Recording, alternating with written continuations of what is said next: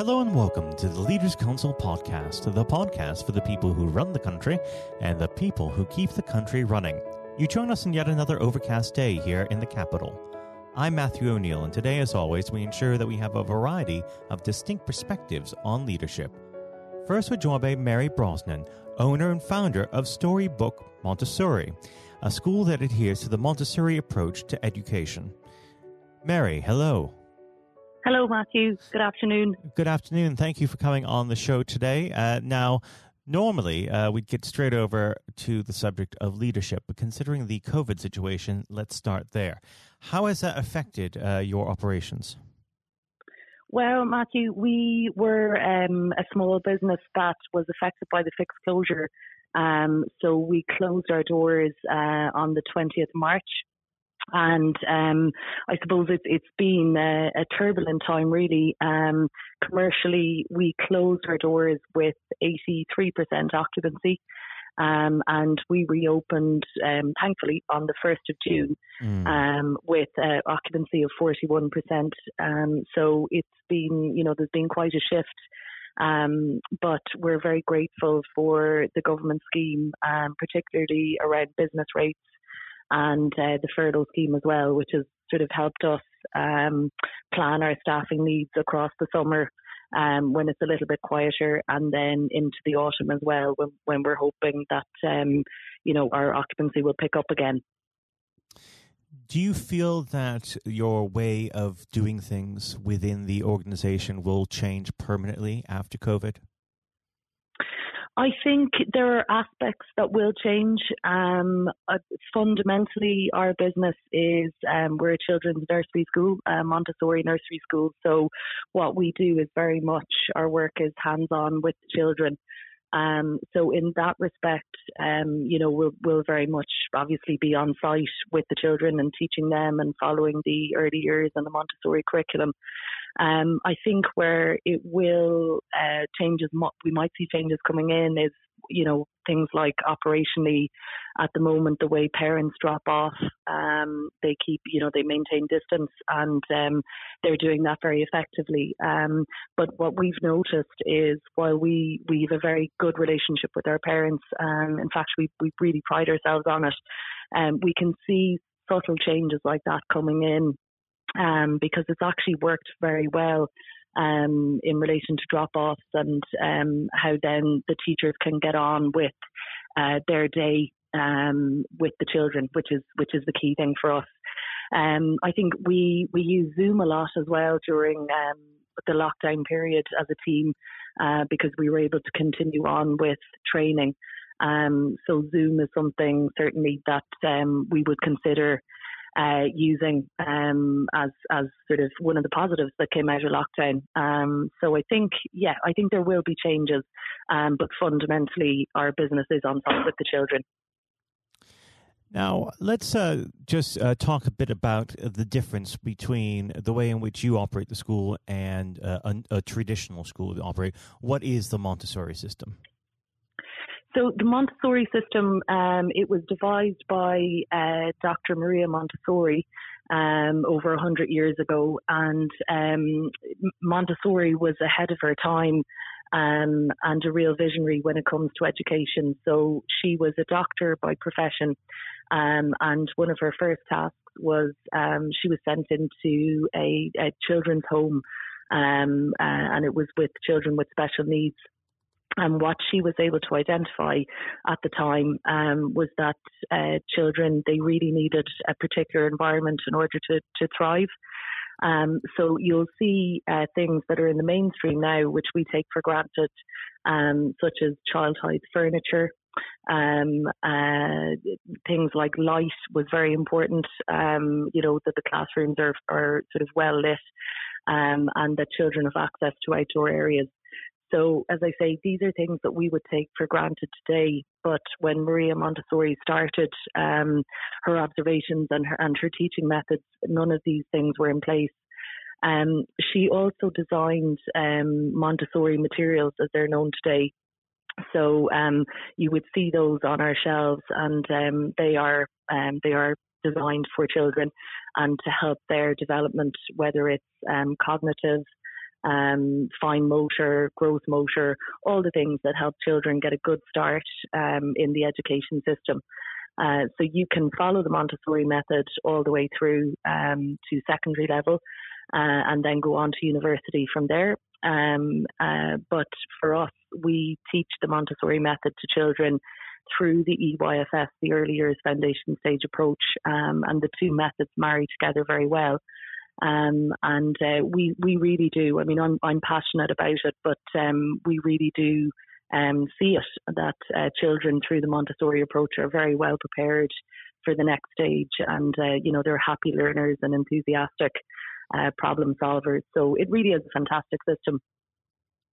Um, we should move on to the subject of leadership. After all, that's uh, why we're here today. I always like to start this part of the conversation off by asking the same simple question What does the word leader mean to you?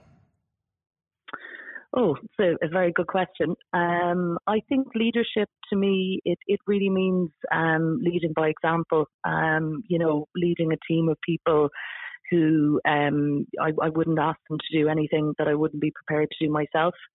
Um, I think leadership also um, means that you're leading through often through change. Um, and people often don't like change, um, but you have to lead um, and do things that um, are right for the organisation and are right for the people, and in our line of work, are right for the children. Um, so I think it is. It, it's about you know um, leading through example and, and managing through change and, and directing people in a way that um, you know they're they're happy to take the steps with you. How would you say you came to your approach on leadership? Did you have any particular influences, whether they be a role model or a set of circumstances? Um, yeah, I, I, think from an early age, um, from when I was younger, uh, my father, Denis Brosnan, um, who started uh, the Kerry Group, as it's known today, he um, he he was a, a, really good role model for me. Um, he was a vision, or he is a visionary. He's still alive today and, and very active. Um, but he would have been a, a leader that I would have looked up to. Um, I suppose as well, um, you know, you see leaders through politics and through sport as well. Um, and, you know, they've had, they've always had a big um, impact on my life. Um, when I studied in university, I studied um, commerce, so business and Spanish. And uh, as part of the course, naturally, we would have looked at different styles of leadership, and um, I, it would have allowed it allowed me the opportunity to, um, you know, learn about different styles, but also how different people in industry um, lead organisations. So yeah, I think I think there's been lots of um, lots of leaders that I've looked up to along the journey, and um, they've crossed lots of different sectors as well. Um, I really enjoy sport, uh, so you know um, the likes of, for example, Alex Ferguson, um, the Man United manager, or Joe Schmidt, who who was the uh, Ireland rugby uh, manager as well. Um, they are leadership styles um, that uh, that I'd, I'd really look up to as well. Now, unfortunately, our time together is beginning to wane. But before I let you go, what does the next 12 months look like for Storybook Montessori? I think the next 12 months is really going to be about um, consolidation and steadying the ship again. Um, we've had a lot of uncertainty, like lots of small businesses and, and big, big businesses across the UK and the world. Um, so I think it's really about steadying the ship for us. Um, as I say, the, due to the nature of what we do, um, you know, there there won't be huge changes in how we operate. Um, and I think for that reason, um, it is about consolidation and just ensuring that the, the staff team are, are calm and um, you know ready to navigate through um, COVID. Uh, we we know it's not going away, um, albeit it's it's calming down, which is fantastic. Um, but I think it is just about um, setting the ship through, you know, what what will be a, a likely to be a turbulent twelve months. Well, I'd like to thank you, Mary, very much for coming on the program today. It's been a pleasure to have you here, uh, and of course, pleasure, we'd love Matthew. to have you thank back. You. We'd love to have you back when things get back to normal. Uh, but for now, Mary, thank That'd you. That'd be great. Thank you very much, Matthew. That was Mary Brosnan, owner and founder of Storybook Montessori. And now, if you haven't heard it before, is my exclusive interview with our chairman, Lord Blunkett. Lord Blunkett, welcome. Thank you very much. It's very good to be with you. Um, well, of course, uh, nothing is being said uh, at the moment other than COVID 19, uh, which uh, we must touch on. Um, what would your message be to small businesses who are trying to keep going? Well, I think the last ones standing will be the ones that thrive when we get back to some sort of normality. So it's have confidence and courage. Obviously, take advantage as far as you can of the government help. I think that Rishi Sunak, the Chancellor, has gone about as far as you could have expected. Mm-hmm. In the circumstances, there are obviously small businesses that fall between the cracks. Those who uh, don't have um, defined premises can't benefit from the business rate waiver, uh, have not really been able to demonstrate that they can uh, adhere to the PAYE for furloughing staff, and of course whether they can receive the the grant, 10,000 or 25,000. All, all, of those who can uh, are obviously able at least to benefit from that for the time being and look to the future. But I think the second thing to say, and they don't need me to tell them this as a politician who who did once do a business studies qualification, which is that it will be a different world, and being able mm. to hmm. think about how that world will look in a year's time, and be creative about it, and learn from not just what's happening to you at this moment in time, but to others around you and the sector that you're working in, that will be really important. Do you feel that the long term uh, effects of uh, the COVID 19 outbreak uh, will, in some ways, be positive uh, for British industry? Well, only in the sense that people are having to be creative, they're having to adjust and innovate. Therefore, they're thinking about more productive, if you like, greater productivity ways of delivering the same service or delivering the same products. And in that sense, I think we'll have temporarily at least very much higher unemployment than we've become used to, but we'll probably have a burst of productivity mm-hmm. which will help with the recovery. Whether it will help with the inequity of the way in which our economy is imbalanced, both between services and product productivity and, and the production of goods and services, I'm not sure. What we will need to try and do is to ensure that the geographic imbalance that exists is, as far as humanly possible, is dealt with by both uh, the entrepreneurship and innovation from the bottom up and targeted government help, which will still be needed. And we are now in the throes of the kind of borrowing that we saw back in 2008 to save the banking and economic system. We're, we're having to do that to save the whole of our productive business and mm-hmm. commerce. And I think that will have to be sustained for some time. Do you feel that people will take a second look at global supply chains in the wake of this outbreak? I think there's going to be much more creative ways of using local supply and linking up inside sectors much more effectively. And I hope that the Leaders' Council will be able to play a part in that in the sense that people who mm. have something in common, a synergy in terms of what they're delivering, whether it's a service or whether it's manufacturing or whatever, uh, will be able to see that there's a, a, a good outcome from n- knowing the sector better, linking with people, not just geographically, locally, but those in this country who may not have been on the radar in terms of what they produced for the supply chain. And of course, um, ensuring, because there's quite a lot of fraud going on as we speak with um, people getting into cyber attacks, that they'll also take account of going into the the cybersecurity side effectively as well. The more we are online, the more people who are working from home, the more vulnerable those businesses and their supply chain become. And that's something to think about as well. How important is strong leadership at the moment? Well, I actually think that it's brought to the fore leadership in a whole range of areas from obviously government itself, and there's been ups and downs with the Prime Minister's uh, severe illness, but all the way through the public and private sector, people have, to use the jargon, stepped up, and they've shown uh, local, regional, national level the kind of leadership that Britain historically was very good at. Regrettably, we've not seen, seen the same on the international scene for mm. all kinds of reasons, uh, but maybe we will in future. So I think out of this will come experience of people who have seen an opportunity to do good, as well as seen an opportunity to provide a good uh, service or goods, uh, including, for instance, shortages uh, for the health and social care uh, system, um, the food chain, and the like.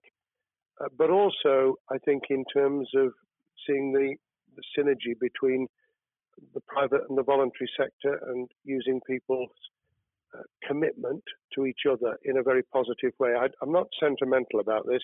Things will revert.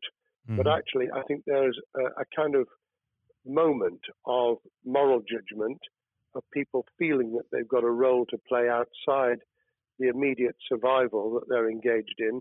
And if we can hang on to a little bit of that social responsibility, that will be a very positive outcome. Absolutely.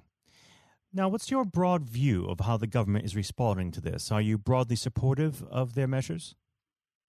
Well, it may surprise people to hear that, that, I have been very supportive. Of course, there's been legitimate criticisms about the speed of response on protective equipment and on issues relating to testing. But my own view is very similar to the challenge that was made to the Prime Minister of Italy when people said, why didn't you close Italy down faster? And he said, a fortnight before we did it, I would have been considered to be a madman and nobody would have agreed to do it mm. if I'd tried to move too quickly. And I, I, think that's something that we need to reflect on here in the UK. We, we may have seen the signals elsewhere uh, across the world and taken them more seriously at the time. Hindsight is a wonderful thing, but as someone who's a had his life in uh, the opposite uh, political party to the, the present government, I think that with some hiccups and mistakes, they've not done a bad job in what has been incredibly difficult circumstances. And you're absolutely right. In a in a liberal uh, democracy that we live in, it's it's very difficult for people to swallow orders given to them from government.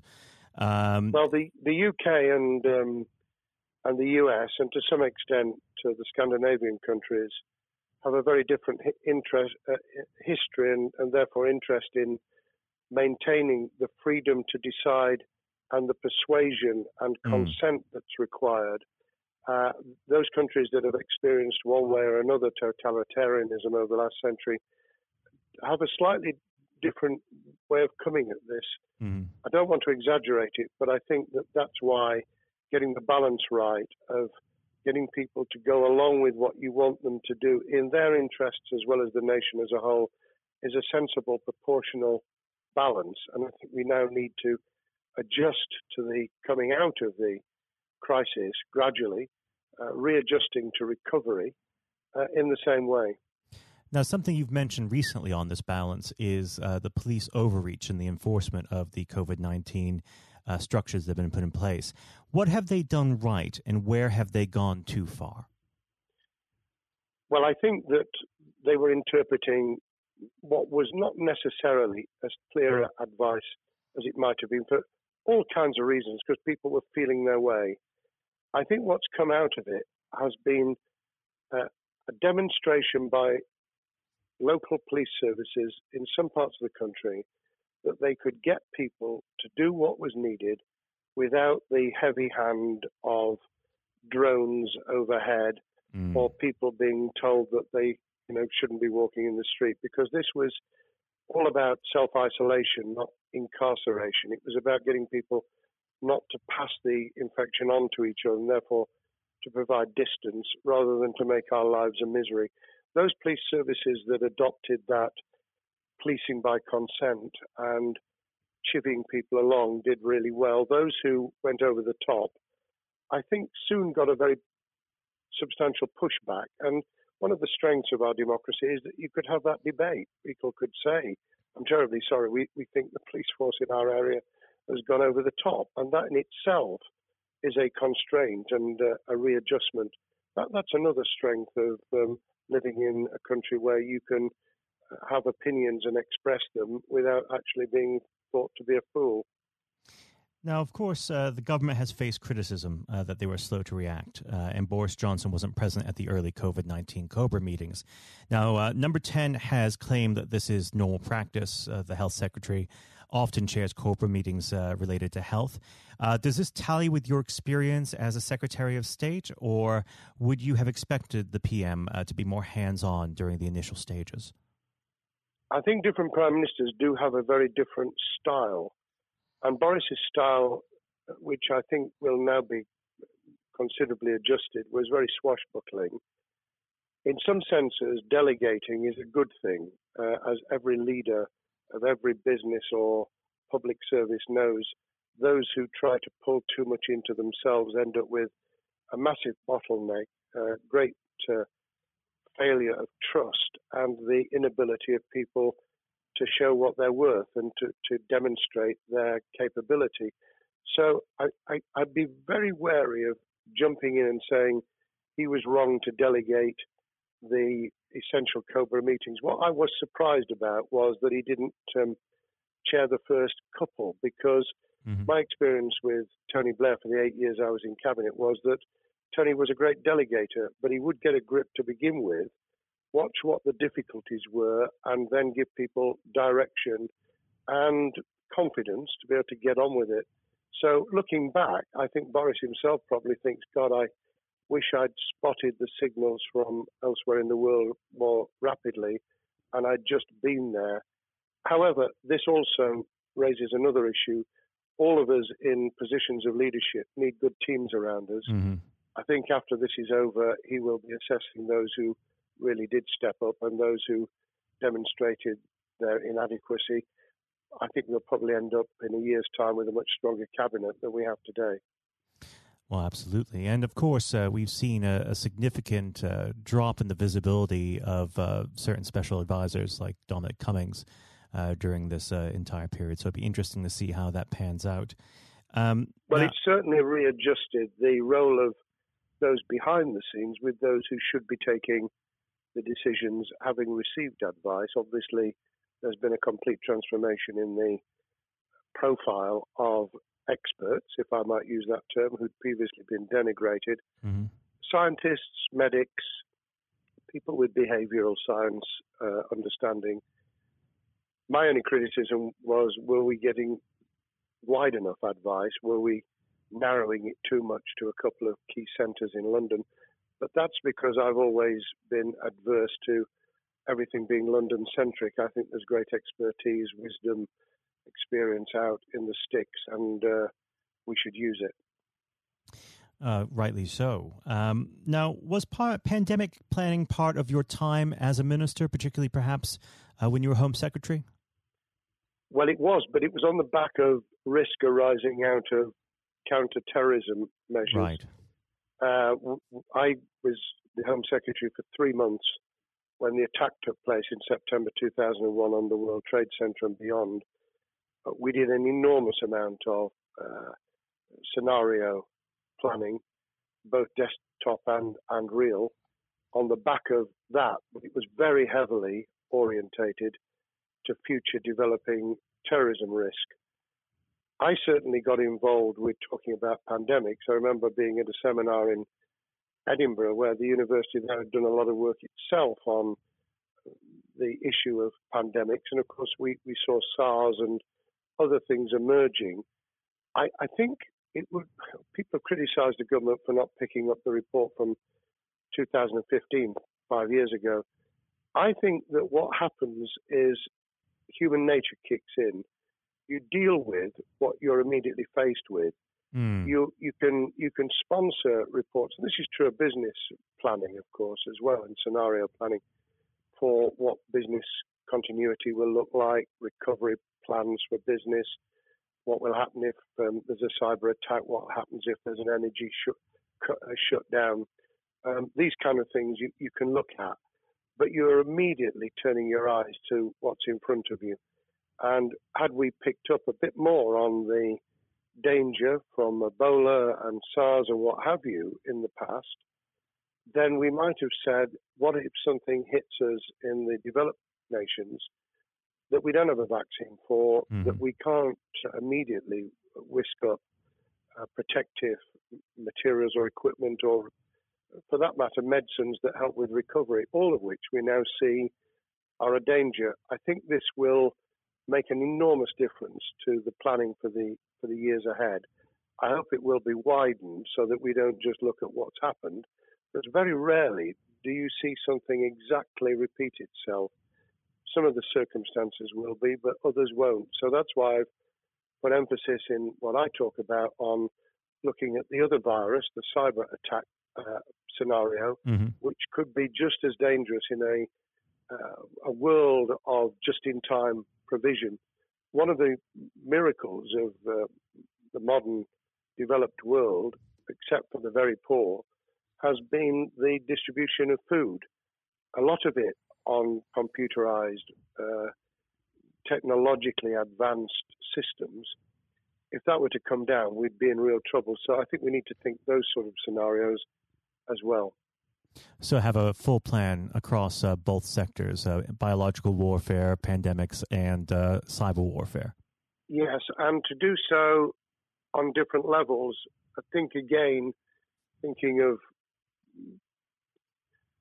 thinking global but acting local, we mm. need a lot more to think about what would happen if something took shape that actually broke down those national and global chains and how we would cope. And without, uh, obviously, we've got enough fear and anxiety to last a lifetime without uh, creating even more anxiety. We can think about those things for the future in a more rational way, I think. Now, aside from the physical uh, threat of the virus, one of the things that people are vastly worried about is the effect on uh, the economy, not just national economy, but also the world economy. Um, now, it, it, has been said by certain parties, um, and uh, I'd like to garner your uh, thoughts on this. Is there a danger of the effects of the lockdown being even worse than those of the virus? Were it be prolonged, I fear that that balance would tip the other way. It is about proportionality. It is about balance. It's the wisdom of Solomon, really, to to get the moment right when you start to move and then to move quickly. There's no doubt whatsoever that we are stocking up, not just on the economic and employment front, which will be devastating enough, but on the health and social well-being front, enormous challenges. And they will need careful handling because there's a lot of people whose lives, for a variety of reasons, are at risk in the future on a scale that we've been dealing with over the, the um, immediate handling of the pandemic, concentrating really hard on those affected by COVID 19, those sadly who have died or been seriously incapacitated, that will roll over into the economic, the social, the mental health, and cultural well being of the nation. And that will need all of us to pull together as well. Absolutely. Now, do you believe the government's doing enough for business? I think that the speed of reaction once the scale of the pandemic was clear was very good. I've praised Rishi Sunak for his action. Uh, remember, a chancellor who only just come into office was planning to deliver the budget in the middle of March and has had three, at least three equivalent budgets since. I think he's handled it very well. Understandably worried now about what we're doing to our economy. The level of borrowing is sustainable because of low interest rates, but it reaches a point, of course, where it tips over so that you can't then do the kind of structural investment requirements that the government were laying out before and in the March budget. And mm-hmm. those will have their consequences as well as a planned payback over many years. I think we've learned something over the last few months. We, we needed to take immediate action. We don't want another round of austerity equivalent from 2010 through to 2019. I don't think the nation, on the back of what's happened and the challenges we have, could take that. And therefore, we need a different plan, economic plan, over a much longer period, just as we did from the Second World War all the way through to 2002 when the final American loans were paid off. Now, of course, uh, one thing that's on everyone's lips um, how much longer do you believe uh, that the lockdown can go on for? I believe that we need to be substantially back in action as an economy in June.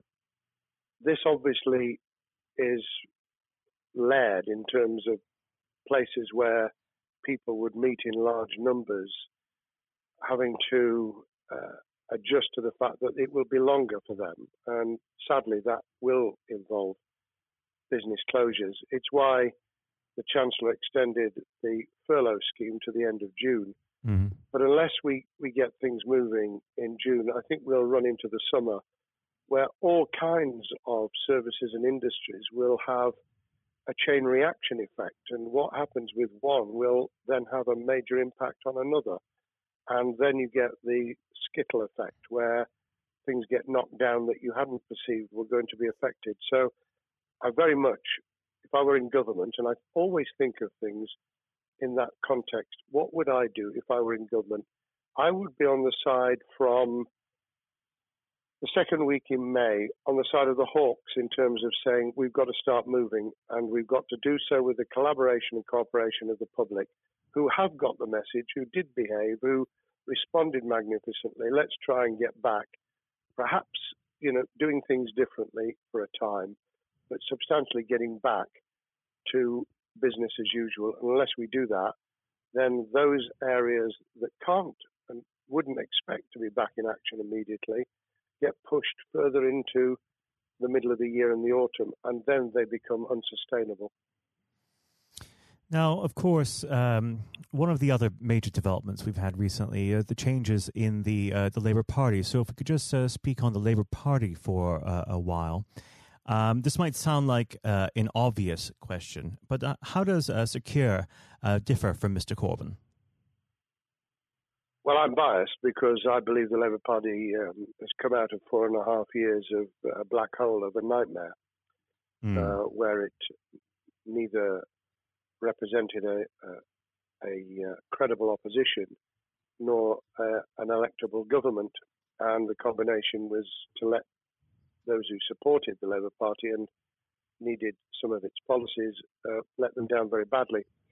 Sir Keir Starmer both is a highly intelligent uh, professional lawyer who, as Director of Public Prosecutions, led the service well, uh, had to take difficult decisions at a time of austerity, understands the world beyond Labour members, but has been able to do business with those who originally supported Jeremy Corbyn mm-hmm. and was able to command support from them. His creation of a balanced shadow ministerial team has been very encouraging. Um, I, I, supported Lisa Nandy, who he's made shadow foreign secretary, because I thought she understood the north of England and uh, the uh, the disaffected uh, Labour former Labour voters. But I believe that Keir has taken on board those who have something really sensible to offer and I believe he will be both a, a great leader of the opposition. More importantly, he will then present himself as a credible alternative prime minister. And all governments need an alternative government at their shoulder. Mm. Uh, it was true of us from 97, and it took the Conservatives some time to recover and to get to that position, but they did, and the Labour Party will, and that's crucial for our democracy. All of us need to understand and appreciate that a living, breathing, functioning democracy requires uh, a credible, confident, and uh, in many ways uh, supportable opposition, as well as a government that we clearly want to do well, because none of us want, as we didn't with the COVID crisis, none of us want the government to fail. We want to see our economy recover. We want our social well-being to t- be taken into account. We want to overcome deep-seated inequality and poverty, And we want to do it with enterprise and entrepreneurship and business playing their role. And that is about leadership nationally, locally, in the private and the public sector. People with ideas, with confidence, with the ability to pull teams around them. Above all, to have some idea of what it is they want to achieve and a very good idea as to how to achieve it. Now, of course, one of the biggest problems Sir Keir is facing will be tackling the party's anti Semitism problem. Uh, there has been a recent internal report that has been quite damning. Uh, what's your response uh, to that report, and what does Sir Keir need to do in response? Well, there are two reports. One, which is being produced by the Equality and Human Rights Commission, uh, which he will and has already indicated will implement in full. The second was a leaked report put together by the supporters of Jeremy Corbyn, 800 pages of private uh, interchanges on social media, which he has, uh, Keir Starmer set up an investigation to identify uh, who did it, who leaked it, what the content was, does it have any salience and lessons for us, and where necessary, action will be taken. So I hope that uh, as he moved very quickly to reassure the Jewish community, so he will be able to take the necessary steps to back up that reassurance with the kind of actions that says that this was a blight on a historic great political party that all, of all of us were ashamed of. We've been able to put that behind us and to move on to facing the future with confidence. What's the one king, uh, key thing that Sir Keir needs to do to restore Labour as an election winning party? I think Sir Keir Starmer's major challenge is to convince skeptical voters that Labour has not only reverted to a party that they can support because they can see it acting, developing, presenting as a credible alternative government, mm-hmm. but also that the lessons have been learned from the fiasco from 2015 onwards. In other words, there have to be very clear signals of substantial change, not just the right words, not just reassurance that we're not uh, going back to some of the crazier uh, policies, but actually that we've understood why the electorate rejected those policies so substantially in December 2019. If people get that message, they'll understand that the Labour Party has changed, as it did in the 1980s and early 90s, to become the electable government with the greatest majority in historic majority, even greater than 1945, which I was privileged to able to take advantage of in 1997 when I joined the cabinet. Now, I know what your answer is going to be to this question, but uh, indulge me. Um, do you think Sir Keir has what it takes to be PM? Yes, I do. I think he has the background, he has the experience, he has the professionalism, he has the forensic uh, mindset, and he has the confidence to have put a team around him which will ensure that it will work. And those elements are true of all leaders. Ideas, the ability to build a team, to have confidence in that team, uh, and to be able to demonstrate leadership in practice, sometimes at the most difficult times and you know the leaders' council, those sharing their thoughts with uh, uh, the kind of thing that we're doing now uh, with uh, a podcast, but also joining us in linking up in that network of people who can support and help each other and learn from mm-hmm. each other. That is what needs to be done in politics as it needs to be done in business. Thank well, you very much indeed, Matthew. Well, really thank you for coming on the uh, the program. It's been a, an absolute pleasure, and I look forward to speaking with you again. Thank you very much, and good luck to all those listening in what has been a nightmare scenario. Good luck for the future. Have courage, have confidence, and yes, listen to those who know more about business than I ever will. Thank you, Lord Blunkett. Thank you. This has been the Leaders Council podcast. Thank you for celebrating excellence in leadership with us. I have been your host, Matthew O'Neill. Until next time, goodbye. Thank you for listening to our podcast. The views expressed within the podcast do not reflect the views of the Leaders Council of Great Britain and Northern Ireland, its parent company, or subsidiaries, members of staff, other guests, or any other person therein associated.